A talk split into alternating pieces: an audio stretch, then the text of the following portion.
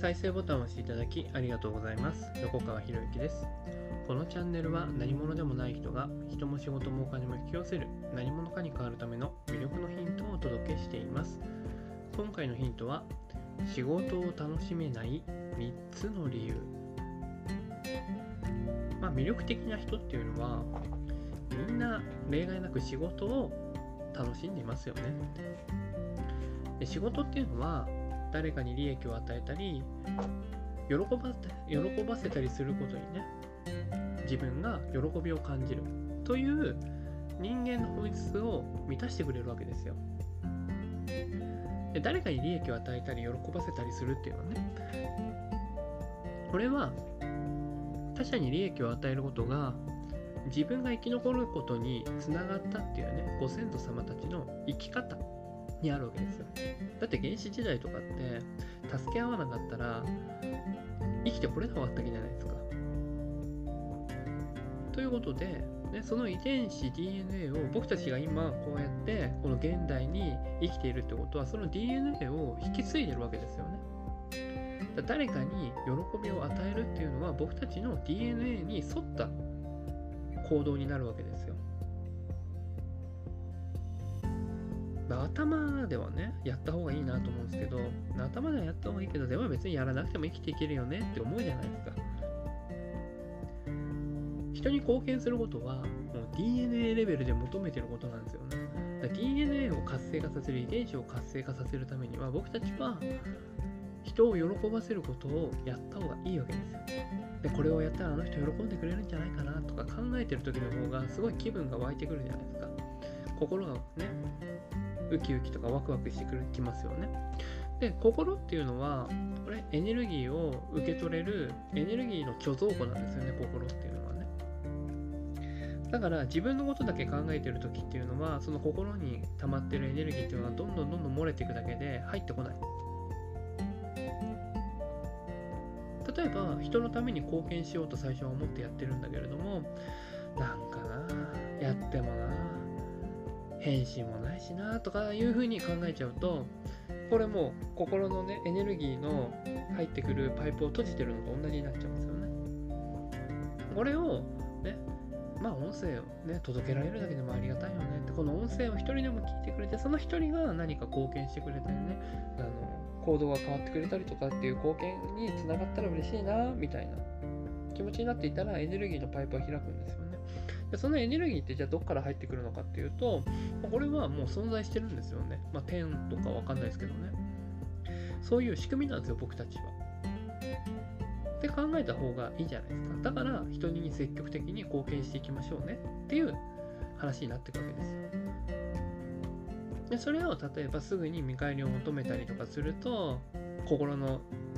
ね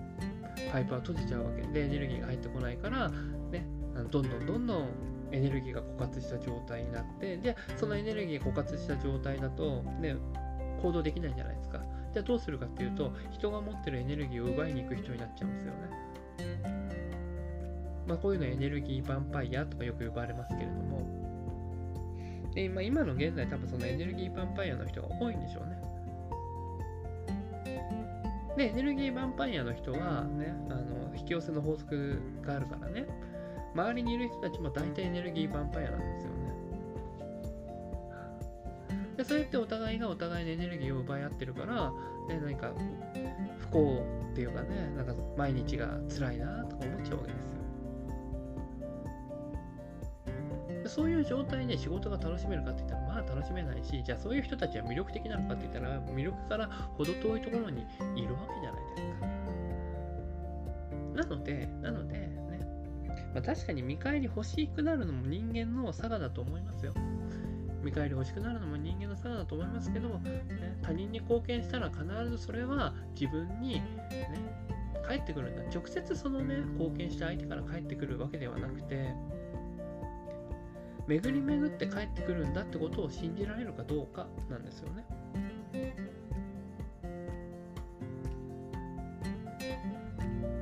ここまでいいですかね。僕たちは誰かに利益を与えたり誰かが喜んでくれることに喜びを感じるというわけです。とした時にじゃあ仕事が楽しめない3つの理由って何かって話ですよね。もう大前提として他人に貢献できていないっていうのはもう仕事が楽しめない理由になるわけですよ。辛いな、なんでこんなことやってなきゃいけないんだなと思ってる時点で全部自分に向いてるでしょ、矢印が。他人の方に向かないですよね。でも、そのね、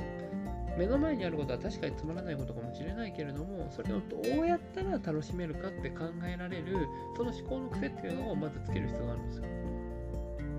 でそうやって仕事を自分から自ら楽しもうとしているにもかかわらず楽しめないっていうんであればもうこれは自分に合ってないから変えた方がいいよねって話になる。でね、ごめんなさい。3つの理由の最初言っちゃったんですけど、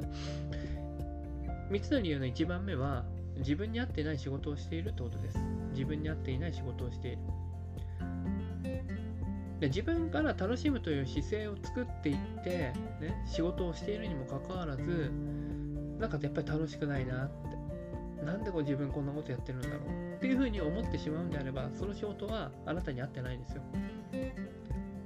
だから他のことに目を向ける必要がありますよってことですよね能動的に仕事をしているから能動的に目の前にあることを楽しんでいる楽しもうとしているという状態を作った上で仕事に臨んで、でもそれでもやっていて手応えを感じないとか、なんか楽しさないな、どうやったらもっと楽しくできるのかな、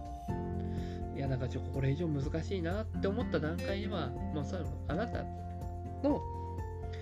あなたに仕事が合ってないから、仕事を変えるという選択肢を持った方がいいかなと思いますね。で、2つ目は、ねまあ、の仕事のやり方が楽しくない。ね、楽しめない3つの理由の2つ目はね、やり方が楽しくない。これね、環境なんですよ、環境。例えば、ノルマを強いてくる仕事場、職場っていうのはいっぱいあると思うんですよね。で、その数字を課せられて、その数字を達成しなければ人として扱われないみたいな、そんな環境にいたら、楽しくないですよね。いや、もちろん、企業としては売り上げを作る。数字がなければ企業として成り立たないわけですからね。お金っていうのは血液ですから。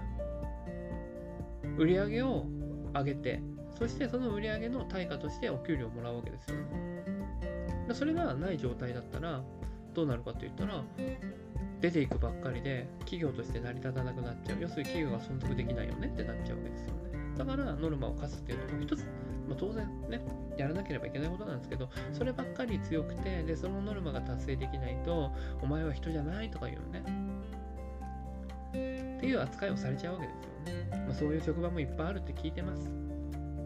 でそうするとやっぱりね、楽しめないってなっちゃいますよね。だから環境を変えるということも出てくるわけです。で、3つ目は人間関係が良くないってことですよね。人間関係が良くない。いやー、職場行って人間関係が良くなかったら、これは結構辛いですよね。僕もそういう経験をいっぱいしましたからね。で、人が仕事を辞める一番の理由はこれなんですよね。人間関係が良くないからなんですよね。まあ、僕が最初のね、あの会社を辞めた一番の理由は、もう上の人たち見ていても、なんかその未来像を描けないというか、こういう人たちにしかななれないんだなとか思ったから、ね、ここは自分の居場所じゃないよねって思ったんですよね。だったら、ね、自分の力で何とかできるような職場に行きたいなっていうふうに思ったわけですよ。本当の人間関係がものすごく大事で、これ、あれですよね、なんか、給料が低かったとしても、職場の人間関係が良かったら、離職率低いっていうデータがあるんですよね。というぐらい、お金じゃないんですよね。お金以上にその人間関係の方が大事なんですよ。だって人間関係が良ければ、貢献欲求って満たされるわけじゃないですか。人の喜んでる顔が見たい。人のお役に立ちたいという欲求っていうのを僕たちは持っている。でそれが DNA とかに刻み込まれているっていう際ね、この音声の冒頭でお伝えしましたけれども、そういうことなんですよ。人間関係が良ければ、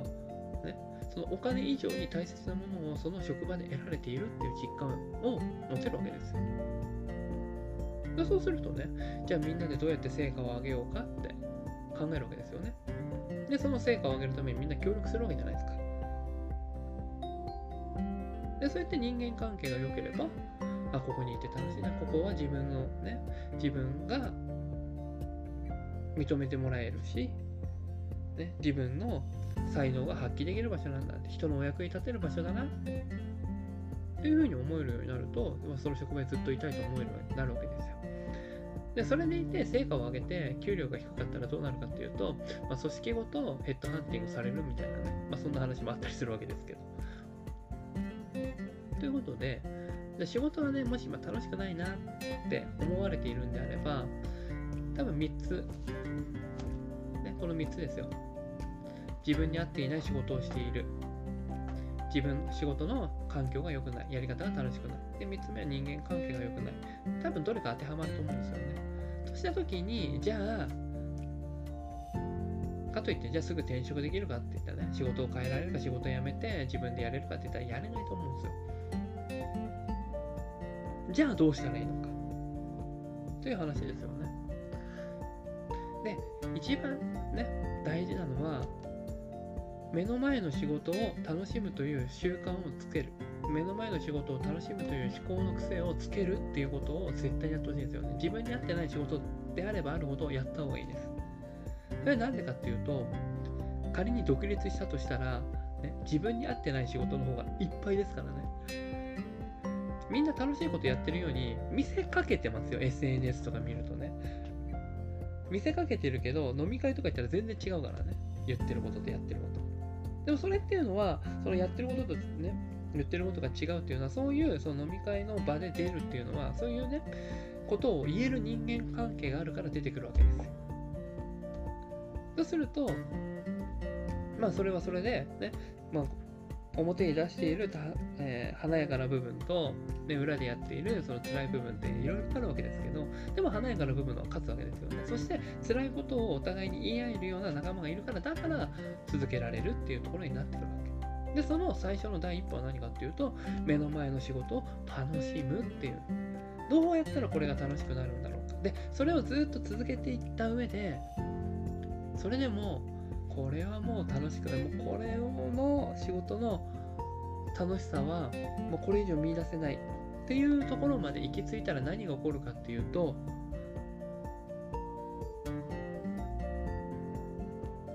外から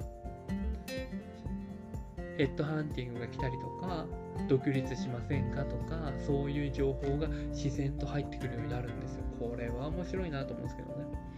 まあ転職っていうのはコーリングってよく言われますよね。コーリングっていうのは転職ですよね。コール